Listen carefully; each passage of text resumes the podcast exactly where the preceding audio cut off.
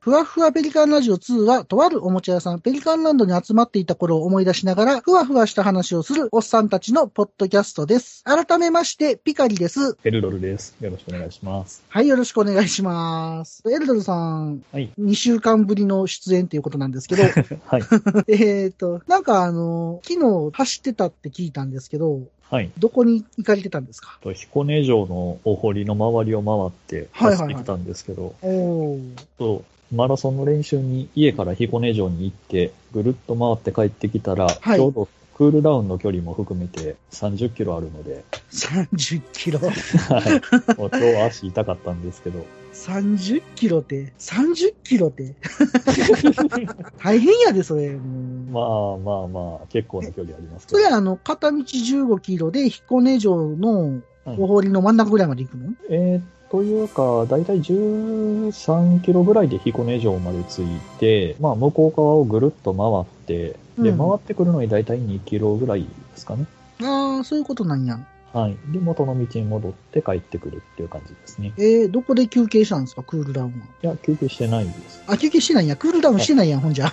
あいや、あの、帰りに最後1キロのところで、あなるほど。はい、そこから歩くっていうのでクールダウンですえー、ね。え、ほんじゃ何、?29 キロずっと走ってたのあいや、30キロ走って、なので合計で31キロぐらい。あ、そういうことか。えー、大変。え、それ走るときってさ、はい。家からは控えめに走るんやんな、きっと。まあ、最初そうですね。本当は、ウォーミングアップをしてから、本は番いはいはい走りをした方がいいんですけど、はいはいはいはい。、まあちょっとあの、ウォーミングアップ僕嫌いなんで そうなん や。めんどくさいので、そうなんや。はい。なので走りながら、ちょっとずつペース上げていって、はいはいはいはい。まあ長距離走るときには、ゆっくりめに走った方が、うん。本当に全部使い果たしてしまうと、日常生活に支障をきたしてしまうの で、そうやな、仕事もせなあかん しな。はいはいはい。まあゆっくり流せる気持ちよく走れるところまでゆっくり上げていくっていう感じですね。えー、え、何時ぐらいに始めて、まあ、だいたいお昼をちょっと早めにとって、はいはい。で、食事を食べてから2、3時間経ってから、あはあ、いそうやんな。びっはくい、りした、びっくりした。消化うがあるので、はい。ーなんで、まあ、だいん。たい2時、3時ぐらいから出発して、はいはいはいはい。 6時ぐらいに帰ってきましたね。えー、そう、なんかもうご飯食べてすぐ走ったらお腹痛くなりそうやもんな。 そうです。 俺も1キロも行かへん間にお腹痛くなりそうやわ。500メートルぐらいでもう痛くなりそうやわ。それはでも、ペース上げすぎると、どのタイミングでやっても脇腹痛くなりますけど、あはいあ。そこはちょっと控えめに。はい。ちょっとずつ体温めていって、なるほど。はい。ほんで、だいたい2時とかに出たんやったら、はい2時間ぐらい片道みたいな感じ ?2 時間ちょっとか。いや、あの、合計の工程でちょうど3時間になるように走ったので、あ、そういうことか。いや、は1い時間半ぐらいや。 1時間半ぐらいですね。すごいな。いや、でも、やっぱり琵琶湖沿いを走るっていうのも気持ちいいですし、まあね、彦根城の周りを走ってるのも、街並みも面白ければ、彦根城も見えますし、まあね、あれ、はい彦根城の周りってなんか、坂やんな、結構。うーん、まあ、それこそ高岸道路に比べたら坂ありますけど、うんうん。言うほどですね。あ、そうなんや。はい。いい感じに練習できる坂なところを探してるんですけど、はいはいはあんまりこの辺、いい感じにしんどい坂がないのでい。、そうやねん。はい。ここなんか平坦やねん。そうなんですよね。なんか大阪とか住んでた時坂多かった気がすんだけど、全然坂ないんやんか、ここ。はいはいはい。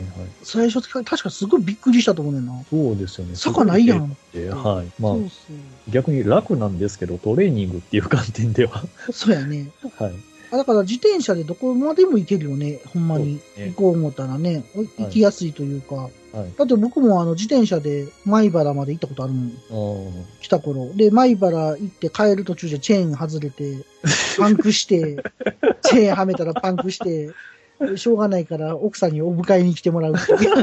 完遂できてないじゃないですか。そうやね。途中でパンクしてもって、直されへんし、そんな持ってきてないやん、パンク直すやつなんて。あああ、琵琶湖周りの店やったら、琵琶市のサポート用に、あほんまにあっちこっちに、そうなんや。はい、琵琶市サポートなんとかって看板が出てて、えー、やれば簡単なメンテナンスはできるみたいですね。そうなんや。でも俺走ったん8号線やったもん。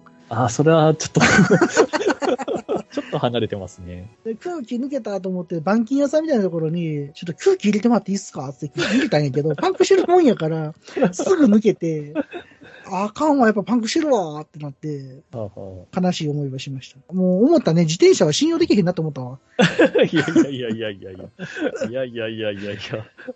クロスバイク乗ったりとかしてるじゃないですか。はいはい。それって、あの、道中でパンクしたりとかするの、やっぱ。クロスバイクをまず買うときに、通勤用のクロスバイクっていう観点で探してたんですね。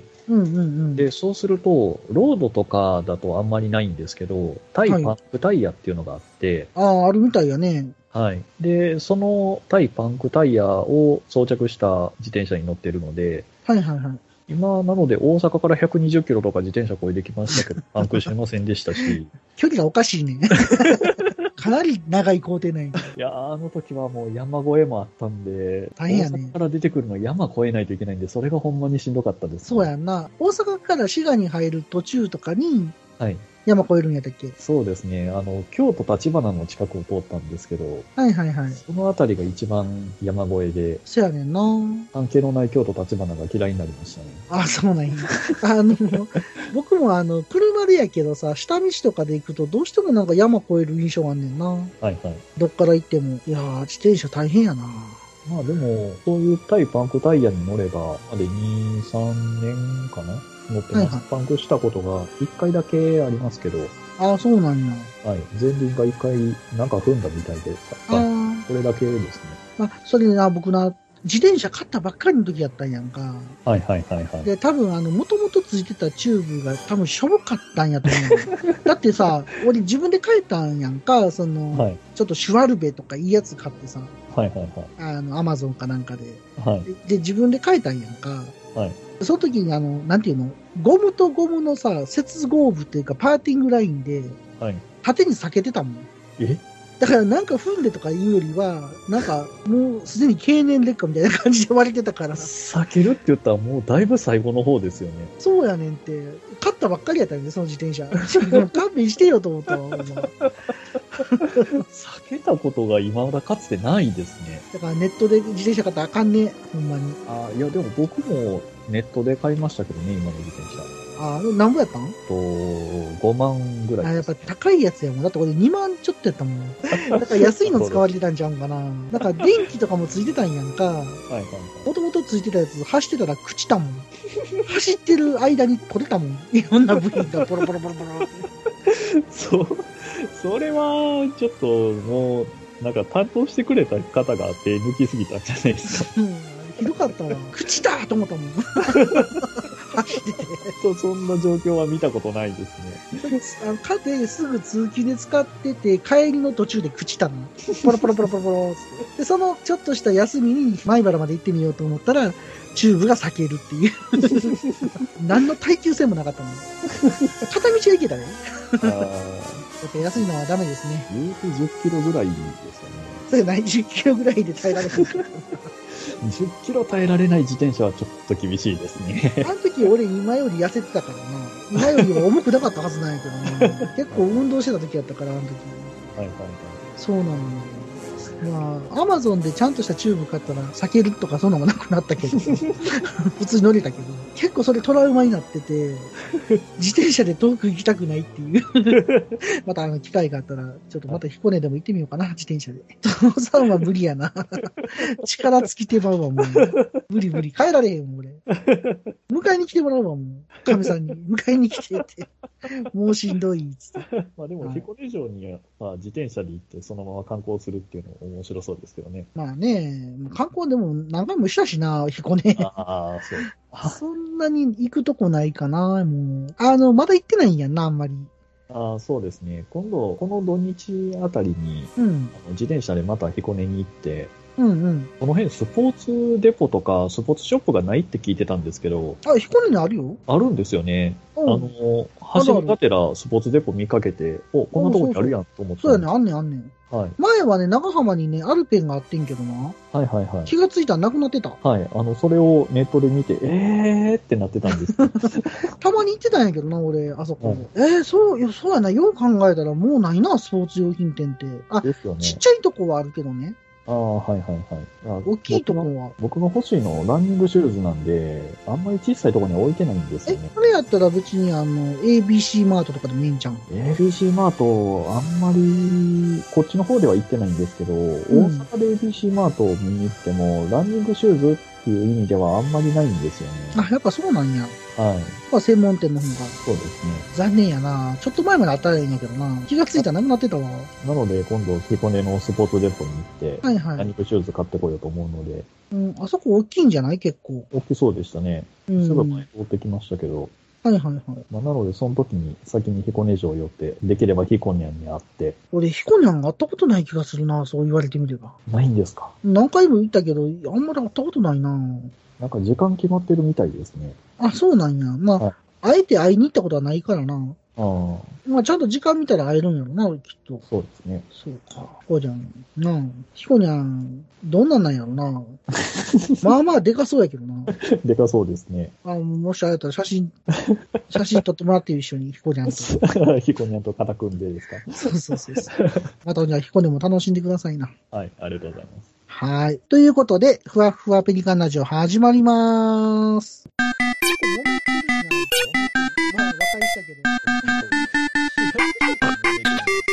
今回は第74回2020年アニメをピカリとエルドルが振り返る前半戦4位から3位です。それでは始めます。楽な姿勢。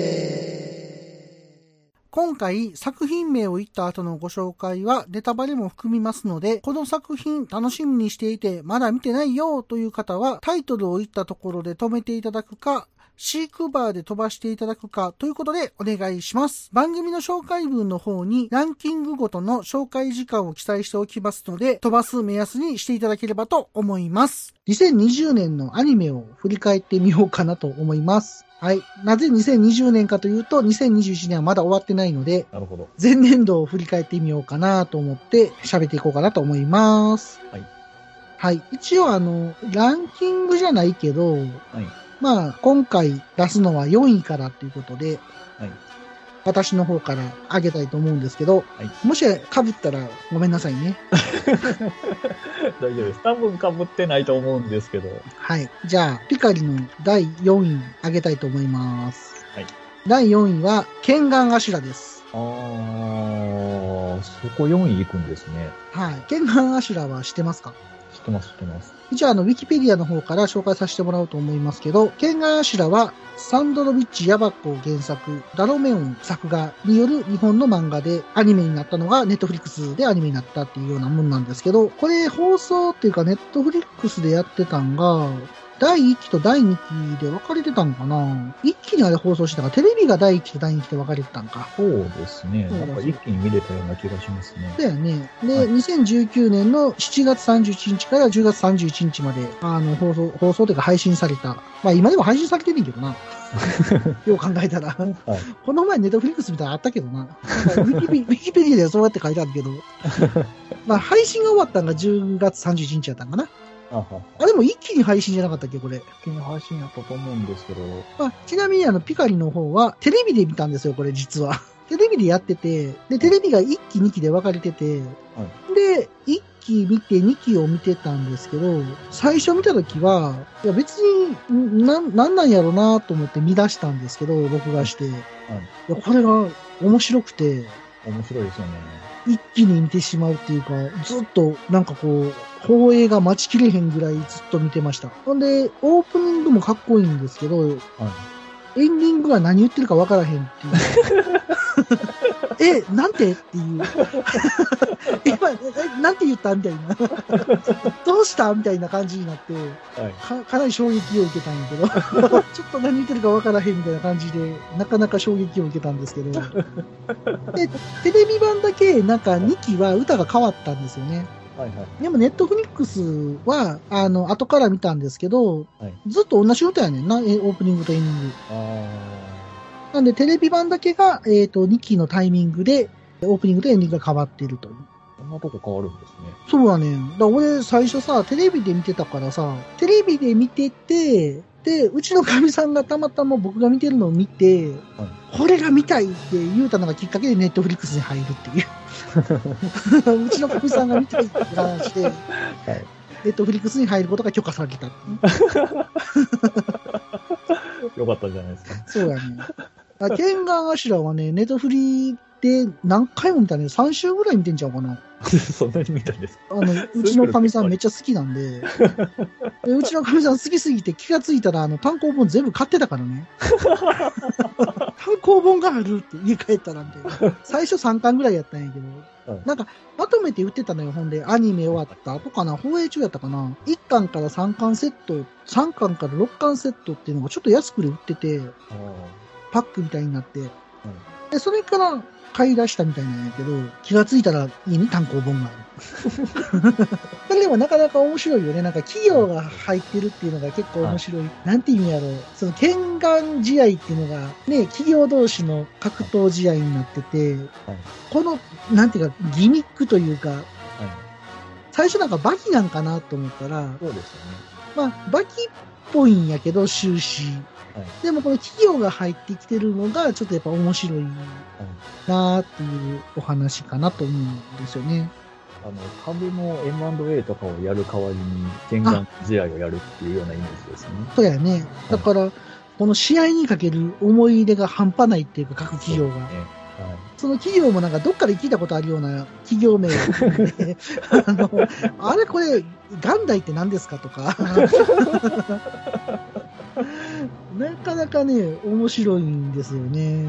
で、その格闘家もなんか一癖も二癖もあったりとかして、すごい個性的ですよね。そうそうそうそう。ただ、あの、漫画とか読むと、結構はしょられてて、なんか、剣眼試合の最初の頃とか、もうなんか、リヒトとはい木林淳で終わったもんね、あれね。はいはいはい。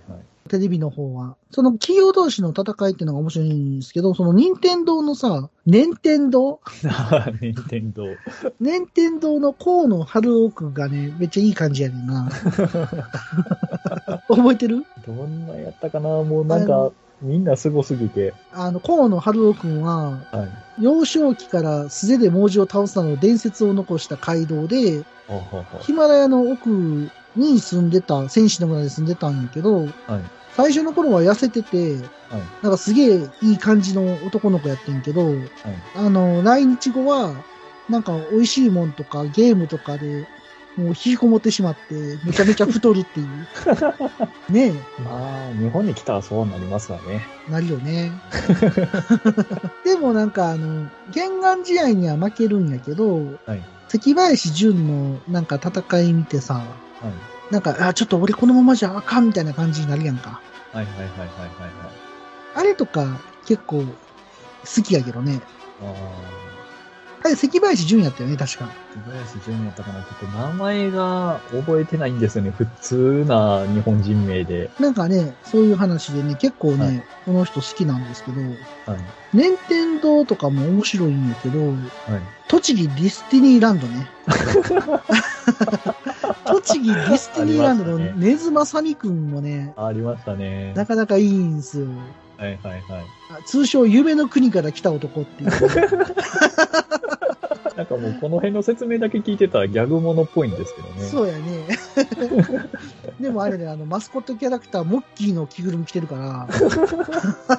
でもなんか、いいヤンキーやねんな。はいはい。ちょっとね、あの、キャラクター的にはすごい、はいが好きなキャラクターですね。根津正美くん。いい感じ。いい感じですね。必殺技、エレクトリカルブローやからね。 天眼アシュランはね、あの、その後、まあ、スピンオフで、あの、ダンベル何キロ持てるはいとかにも続いていったんでね。はい。なかなかね、これ、もう終わったんやんな。えーっと、ケンガンアシュラは今、ケンガンオメガっていう名前オメガにになったんやんな。はいそうやそうやそう言ってや。はいますね。でも、なんか、アシュラの方も全部やってないやん。確か、テレビ、アニメは。アニメは最後までは行ってないと思う。そう。やね。だから、せめてなんか、漫画の最後ぐらいまで行ってほしいなと思うので。そうですね。漫画の最後めっちゃ熱いですからね。うん、ケンガンアシュラのネットフリックスの3期を、まあちょっと期待したいなというところで、はい。はい。次回からは以上です。はい。ありがとうございました。あはりがとうございます。ーい。まあでも、ケンガンアシュラね、今見ても面白いよね。 そうですね。リヒとね、人を超え たね。SH 冷凍やからね。すごく冷えてるっていう。喧嘩柱は、あの、何やったかな、漫画の配信アプリでは 最いは初い読んでたんですよ。あ、そうなんや。はい。でも、それでリアルタイムに単行本も買わずに追っかけてたんですけど、うんうんうん。もう、大体こう、無料の漫画アプリって、はいはいはい。 1週間後とかやったら無料に入るけど、最新のやつ追っかけるのは有料とかになってたりするじゃないですか。うん、するするする。玄関アシュラ面白かったんで有料で読んじゃってましたね。あ、そうなんや。はい。やっぱこれ読んでまうよね。読んでまいりますね。うん、僕もな、まだ全部読んでないんやんか、実は。ああ、途中で終わってるから、ああの、ちそうょなっんとです読みたいなと思ってんねんけど、なんか、なかなかな、今、アプリの漫画読むの忙しくてな、そっちに行かれへんの な。ついついスマホで見てしまうやん。だから逆に、そ、最後知らん。まだ見てない。あえやめてや めて。やめてやめて。めちゃくちゃ暑いんですけどうん、あの、今、暑いって聞いたから楽しみにしとくわ。 はい、そこまででお願いし ます。はいよろしくお願いします。はい。ということで、はエルドルさんの第4位を教えてもらってもよろしいでしょうか。だいぶ、4位以下はだいぶ迷ったんですけど、まあ、僕のエルドルの4位としては、神たちに拾われた男ですね。おはおい、そう、俺も候補に入れてたわ。はい。まあ、いわゆる、なろうものですね。なんですけど、まあ、割と、なろうものにしては、こう、見やすいというか、頭からここにして見れるというか、なるほど。あ、ちなみにあの、ごめんなさい。な、なろうものっていうのは何なんでしょうかなろうものっていうのは、あのー、ネットにある小説家になろうっていう、小説の投稿サイトにあるものですね。ああ、そういうことなんや。はい。はいはいあのー、まあ、素人でも誰でも投稿できる小説サイトの多分最大手と言っていいんじゃないかっていうところなんですけど、うーん。いわゆる異世界転生もの、転移ものはいはいが。大流行りしたきっかけになったところですね。あ、そうなんや。はい。あで、実はナロー系とかたまに言うけどさ、何のことなんやろうってずっと思ってた。ああ、そうなんですね。うん。まあ、このナロー自体、僕がずっとあのネットで読んでるんですけど、はいはい。まあ、あの、 その異世界転移ものとか最強ものとか無双ものとかっていうのが、まあ、はい最近下火になってきたんですけど、まあ、それでもアニメはほとんどそんな感じやけどな。 そうですね。うん。はい。なんで、ちょっと前に、そのナローで流行ったものが、まあ、やっぱり実績があるので、アニメ化されるっていうはい方はいが多いんですよね。これはいちなみにいつぐらい連載されてたんですかいつぐらいやったかな結構古かったと思うんですけど、多分14年ぐらいですかね。うん14年に連載してたやつが2020年にアニメになったわけや。そうですね。へえ。まあそこそこ長かったですけど、はいはいはい。はい。まあ、原作小説は途中で読まなくなっちゃったんですけど、ああ、そうなんアやニ。メ化するとなって見てみると、やっぱり、まあ普通の、いわゆるナローものって言ったら、終始、こう、最強ものとかっていう、主人公が蹂躙していく話が多いんですけど、ああ、だってまあな、そら小説初めて書きますみたいな人もいるからそうなるよね。 そうですね。うんうんまあそれが人気が出て、アニメ化されてるんですけど、まあでも、この神たちに拾われた男は、まはあ、いいわゆる主人公は、やっぱり、ちょっとおかしいレベルで有能なキャラになってるんです けど、そうやな。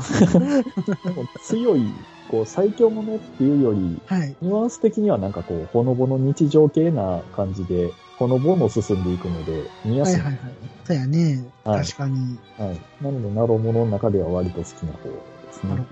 ほど。ということで4位に上げさせてもらいました。ちなみにあの、ストーリーというか、どんな話かを紹介してもらっていいですかはい。じゃあ、これも僕からもウィキペディアに書いてあることを読ませていただきますけど、はい。えー神たちに拾われた男は、えーロイによる日本のライトノベル。イラスト担当はリリーンダ。小説投稿サイト、小説家になろうにて、2014年1月28日から連載を開始して、15年7月10日から改訂版を連載開始した。はい。まあそうですね、14年頃に連載をしてたみたいでうすね。ん。まあ、これが小説の部分ですけど、まあ、あらすじとしては、ブラック企業に勤める天外孤独の中年サラリーマン、竹林龍馬かなはいはいはい。は、えー就寝中のくしゃみが原因であっけなく死亡してしまう。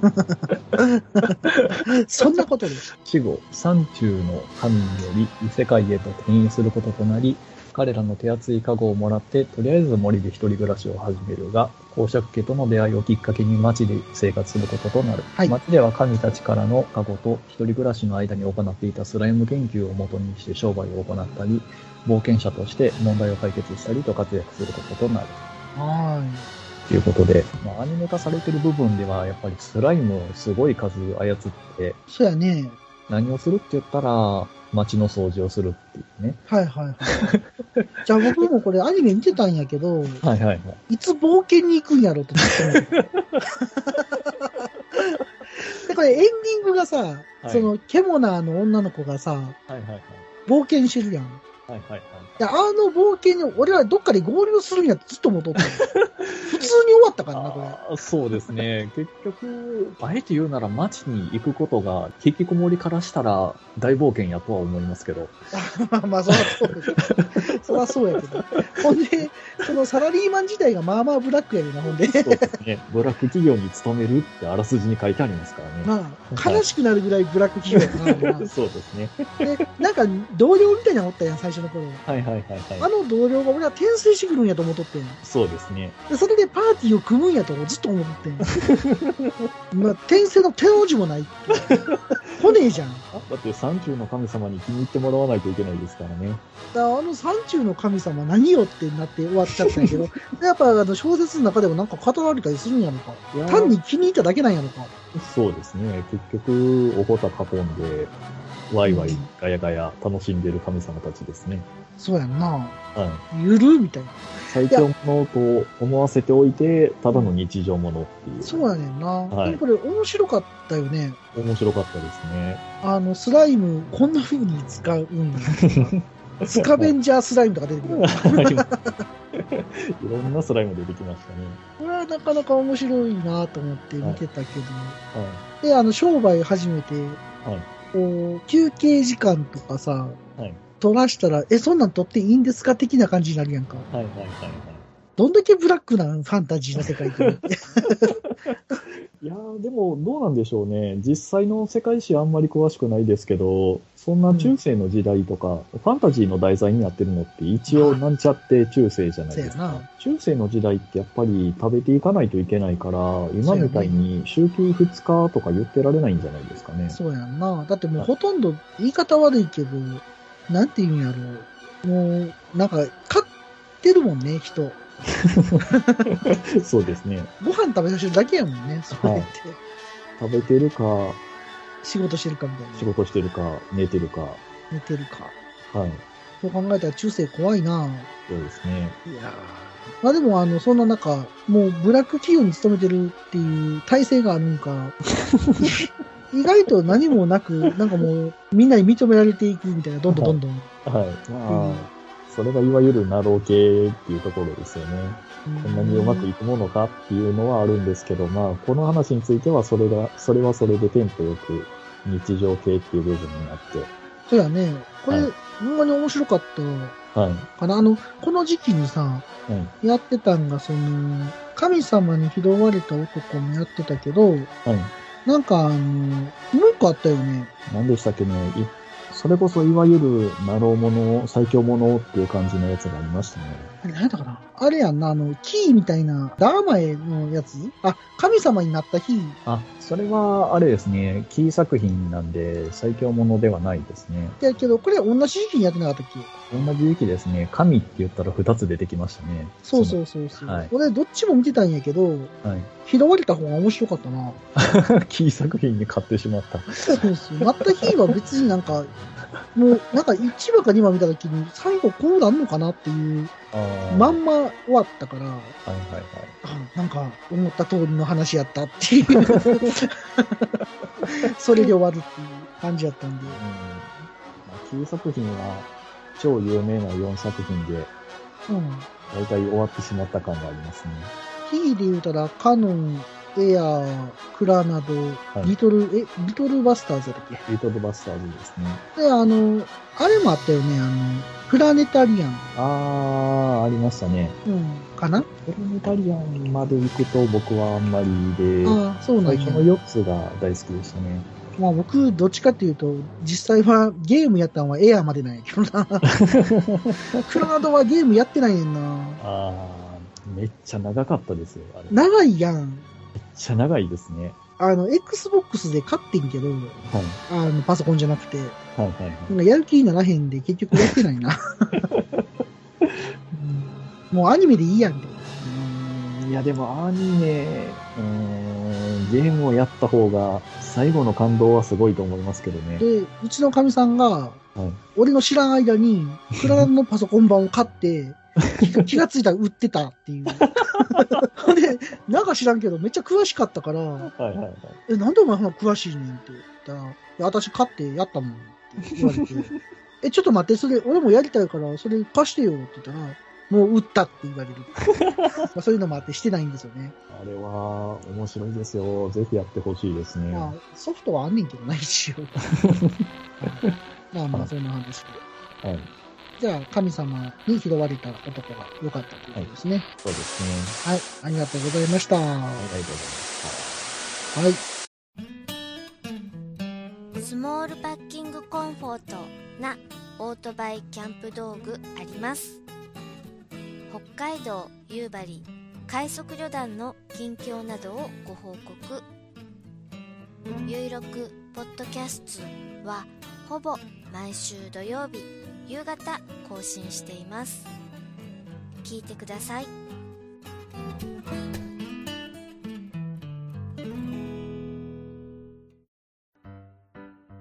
パパはお仕事の合間にママはお料理をしながらお兄さんは数学のお供にそして僕は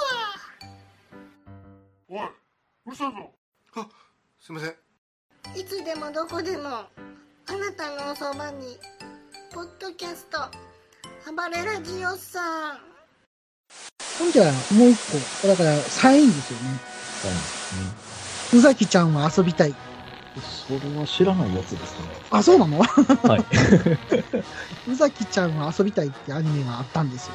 はえっ、とね、これね、あのーアニメは2020年の7月10日から9月25日まで放映されたアニメで、はいまあ、僕どっちかっていうとアマプラで見たんですけど、で一応あの、どんなストーリーかというと、まあ、宇垣ちゃんは遊びたいっていうのは、竹っていう方の漫画作品はでい、もともとツイッターに掲載されてたショート漫画だったんですが、えーニコニコ動画上のウェブコミック配信サイト、ドラドラドラゴンエイジで2017年12月1日から連載が行われて、単行本が角川から出てるというようなやつで、内容としては、一人でいることが好きな先輩をぼっち扱いするうざい後輩が絡んでくるドタバタラブコメディ。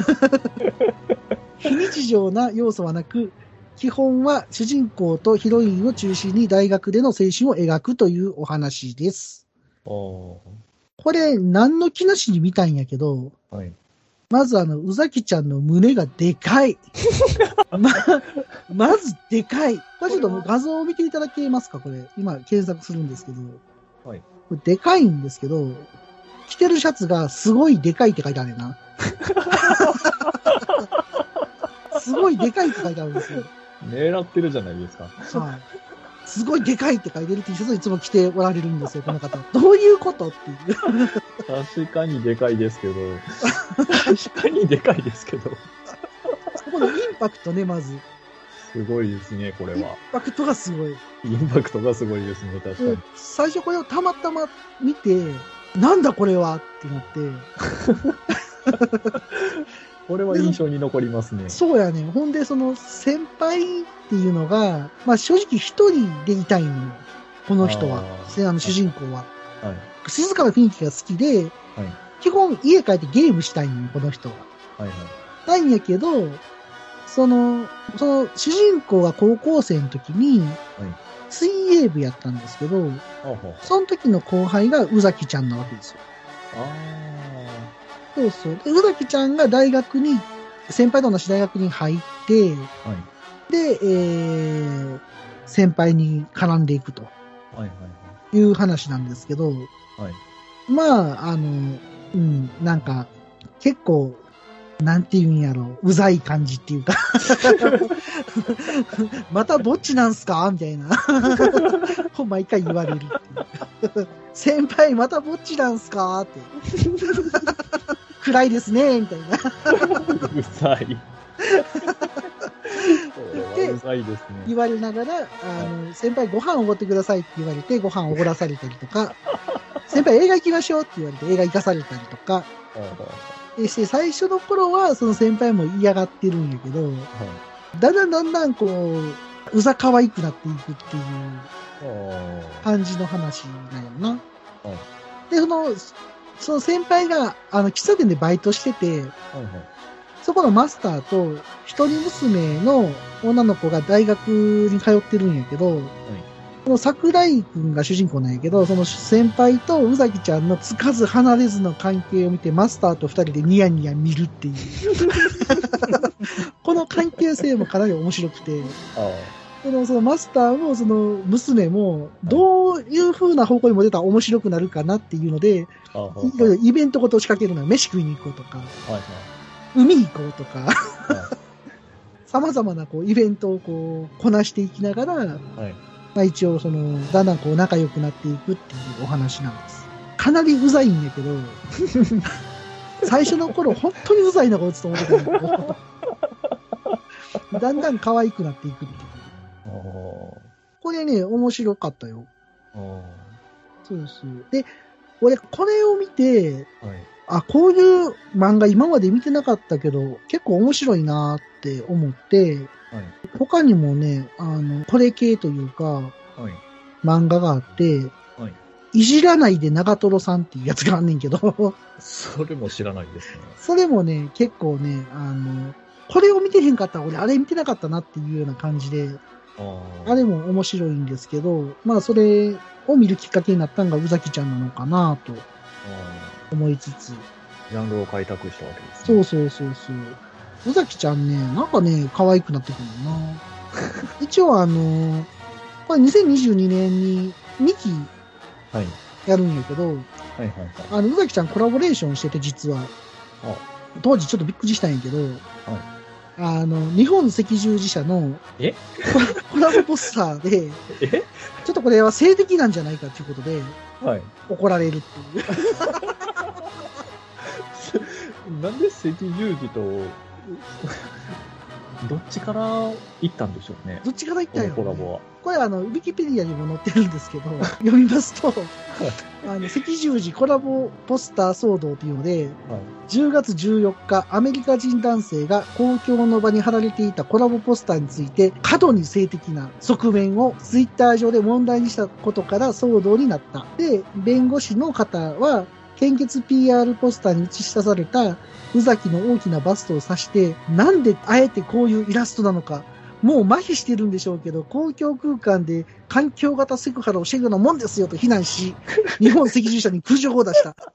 ただ、それは女性の方の弁護士なんですけど、男性の方の弁護士が弁護してて、はい街頭のポスターは環境型セクハラには当たらないという見解を示しているということがありま して、あのそれに対してあの日本赤十字社は、J キャストの取材に対して、はい今回のキャンペーンはあくまで献血にご協力いただいた方へのノベルティとして実施したもので、セクシャルハラスメントという認識は持っておりませんと回答したが、騒動を受け、献血キャンペーン実施に関するガイドラインを制定するに至ったといったことでござい ます。はい、悲しい結果に終わりました。まあでも、途中で撤去とかにはなってないっていうことですかね、これは。そうやな、どうだったよね。最終的にどうだったかわからへんけど、撤去とは書いてないね。そうですよね。まあでも、これなんでこういうことになったかっていうと、作者の人が、阪神大震災の時、瓦礫の下から助け出された人間やから、助けられた恩返しがしたいなと思ってあややったのが悲しい結果になったと。それは悲しいですね。だから、なんか、まあ、その、ひ一部のところを見て、はい。その大きく批判するっていうのはどうなのかなって思うけど、まあそれもあの、宇崎ちゃんがすごいでか かったんであかんかったんですよね。あれが普通やったら多分何もなかったんやろうけど。 すごいでかいって書いてなかったら大丈夫やったかな。なかったら大丈夫だったかもしれない。とても残念な結果だなと思いますけど。残念ですね。この動機を見るとすっごい。そうやね。だから、こういうのがさ、アカウントになると萎縮するやんか。なんかいろんなものが。確かに。なんで、まあ、ちょっとあれですけど、まあ、嫌な人がいるってことですよね。まあ、そうですね。です。はいということで、はいあの、はい、ご紹介は出してもらおうかなと思いますけど、はい次にじゃあ、エルドルさん、第3位ということで、よろしくお願いします。じゃあ、エルドンの3位としては、えー無能な7っていうのを挙げたいと思います。おー、これ名前だけ知ってるわ。これがちょっと選んでおいてなんなんですけど、すごいこうお話的にあんまりネタバレをしないように喋るのが難しいんですけど、はいはいはい。これがまあ、まあ、とりあえず作品自体の概要としては、えーうんノーナナナは原作ルースボーイ、作はがい、えー古谷伊織かな、はいによる日本の漫画作品。はいはい。えー場所がスクエアエニックスの月刊少年ガンダムどうも難しい。うんはいで16年6月頃から連載はい。で、えー2020年10月から12月まで、えー13話のテレビアニメが放送されたということで、で、あらすじが、うんちょっとさっき挙げた神たちに拾われた男と全然方向性が逆な感じなんですけど、はいはいはい。えー能力者と呼ばれる特殊な能力を持った少年少女たちがいた。彼らは人類の敵と呼ばれる怪物と戦うため、孤島の学園に集められ、日夜訓練を行っていた。はい中島七尾もその一人であったが、能力を誰にも見せない彼は無能と呼ばれ、クラスの中で上昇の対象となっていた。ある日、二人の転入生が七尾の前に現れた。転入生の一人である柊七に半ば強引に背中を押される形で、七尾はクラス委員長に立候補した。はい他の立候補者二人の戦いを能力で沈めた七尾が委員長に決まった。はいはい。しかしその日の学校からの帰りに、七尾は七に崖から突き落とされる。えーはい。はい実は能力者たちこそが人類の敵であり、はい。ナナは能力者たちを秘密裏に始末させるために委員会から送られた資格だったのあら、だ恐ろしい。ということで、まあ、いわゆるこのタイトルにもなってるナナっていうキャラはいはい。が、さっきのあらすじで言うと中島ナナオが主人公っぽかったんですけど、はいは主人公はナナで、い。はい。で、能力者たちが集められた島、いまあ、あの、本当に能力者しかいない島で、まあ、学園っていうところで、まあ、うん訓練をしてるっていう設定なんですけど、はいはい。そこに能力を持ってない、このヒイラギナナっていうキャラが入っていって、はいで、能力を持っていないって言ってしまうと、はい。うんうんあっさり負けてしまうので、はいは正面からは戦えないんですね。い。なるほど。はなので、架空の能力をでっち上げて、うんで、頭脳戦で、その、島に集められた人たちと戦っていく。えー、え、ちょっと待って、七億くんはもう出えへんのはい、崖から落とされて死にます。ええー、七尾やのに七親の。タイトルに入ってんのにはい、これが、はい、あのー、1話で終わります。七え億。ー、そうなんや。はい。いや、だからね、無能な七っていうのは、最初は、1話の視点では七億のことかと思ってたんですけど、はいはいはいはい。 2話から普通に主人公、ヒイラギ7の方に変わっちゃうので、なるほどちょっと面白いな、これ。え面ー、これは本当に、あの、神たちに拾われた男は頭空っぽにして見れるんですけど、うんうんうん。無能なナナの方は、めっちゃ、こう考えながらというか、どうなるんだろうっていう感じですね。あ、これちょっと見たいかも。面白いんでぜひ見てくだおさい。はい。ー。ちょっと内容を語るには見た人同士で語らないと難しいんですけど、別にもうええで、そこ は。もう大体なんかそんな感じなんやなって分かったけど。はい。これ、漫画は読んだんですか漫画も読みましたね。で、今何巻ぐらいまで、あー、漫画はまだ続いてるんですけど、何巻までやったかなアニメは何巻ぐらいまでなんだろうね。アニメがまだ半分ぐらいですね。うーん。最後まで行ってないですね。なるほど。いはい。や、これまだ2期もあるかもしれない。そうですね。これでも、最初が衝撃的やな。これは、なので、まあ本当は、そのさっき言ったあら すじも知らない状態で最初僕見たので、ああ、そうやね。はい。で主人公この一人行くんかなと思ってたら、あの、はいはいいわゆる、こう、転入性ヒロイン的な感じで、ヒイラギナナが入ってくるんですね。はいはいはいはい。で、それに押されて、今まで、こう、いじめられっ子的なうん。感じだった七尾くんが、うん頑張ってクラス委員長に立候補して、うん。うんうでん。超有力やった二人の他の立候補者を押しのけて、はいはい。そのは七尾くんが委員長に決まるんですけど、いはいはい。で、じゃあ今度委員長で、この後頑張っていくんかなと思ってたら、うん。そのヒロインだと思われてたナナに崖から突き落とされて死ぬっていう。そうやななかなか衝撃的やな。はい。これはでも、話を知ってても見てたら、うわってなると思うんで、ぜひ見てそういや、これちょっと見たいな。ちょっと見たいと思いました。はいうん。はい、あの、歌とかはいい感じなんですか歌とかもまあ、なんていうか、こう、ノリノリっていうよりは、こう作品に合った感じですね。なんか、全体のトーンとしては、そんなノリノリなトーンじゃなくて、はい。結構静かなそうです。頭は脳戦って感じ。い。はなるほど。い。もう、最初から最後まで頭脳戦っていう感じですね。はあ、なるほど。いいいですねよく知ってると思う。うーん。あ、結構、あれやな、2020年の最後の方やってんな。そうですね。 10月10月から12月なので、えちょうど1年前ぐらいの話なんやそうですね、ちょうど1年前ですね。やってた話なんやはいへー確かに名前は見てたんやけど、はい。無能な7とか言われてもなーと思 って苦手な。これ僕も、あの、もともとアニメがあって、一話を見て、めっちゃ面白かったから、一気に漫画買って全巻読んじゃったんですよ。あ、そうなんや。はい。っていうぐらいもう一話の時点でめっちゃ面白かったんで、へーははいい、話を分かってても、アニメ見てて面白かったですし、はいはいはい。はいこれはかなり良かったと思い はま。い、わかりました。はいちょっとこれ本当に見たいなと思います。 す。ぜひぜひはい。ご覧ください。はい、ありがとうございました。ありがとうございはました。い。ねえねえ、ヨマくん、これ、読めるはいはい。うんえー、っと。ああ ついに君も、これを使う時が来たようだね。うしょうそ、しょ。それは老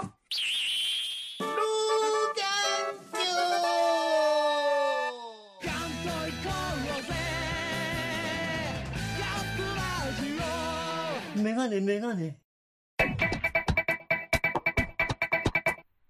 おっさんになっても、まだガンプラなんか作ってるんですかいつまでも男の子みたいでいいですね。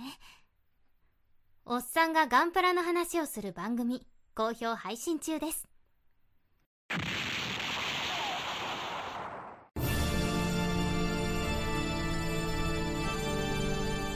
ああはっはっはよまよいカレー好き悩みを申すがよいあ松尾も総帥様何を求めればよいのか私は分からないのです私はもっと刺激が欲しいんですでは授けようそれは毎週金曜日深夜更新サバラジュを聞くがよいははーははービックビックじゃぞそろそろ時間となりました。エルドンさん、今回はどうでしたかそうですね、まあ、アニメについて、 久しぶりに話ができたので、楽しなかかったでなすかな、ね。喋らへんもんな。そうですね。仕事してたりとかしてたら な、なかなかな。はいうん、ゲームしてるときは喋ってる時間もないやろうしな。そうですね。はい。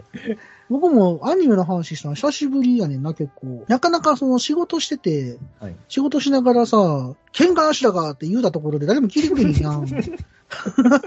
仕事中に、すごいでかいとか言い出したと。そう、やばいやん。ピカリ君何がでかいんかなみたいな話になるやん か。もうポスター貼るしかないよな。いやいやいや いやまずいでし ょ3巻の表紙やったらしいで、それ、ポスター。う。おーまあまあ。でもアニメの話ね、なんかたまにすると楽しいなそとう。ですね。あの、ちなみにあの、今回前半ということで、4位と3位なんですけど、はいあの、次週は2位と1位ということで、お話できたらなと思ってます。なんで、また来週も喋っていきましょうということで。はい。よろしくお願いします。はい、よろしくお願いします。ふわふわペリカンラジオ2では皆様からのお便りをお待ちしております。ノートの紹介記事に掲載しているメールフォームからのお便りや、ツイッターでハッシュタグペリカンラジオをつけてつぶやいていただきますと、番組内でご紹介するかもしれません。また、ノートにはサポート機能があります。ふわふわペリカンラジオ2をサポートしたいという方は、サポートしていただきますと、ペリカンラジオの運営費に当てさせていただきます。はい。それでは、エルドルさん、締めの言葉をお願いします。すごいでかい。 すごいね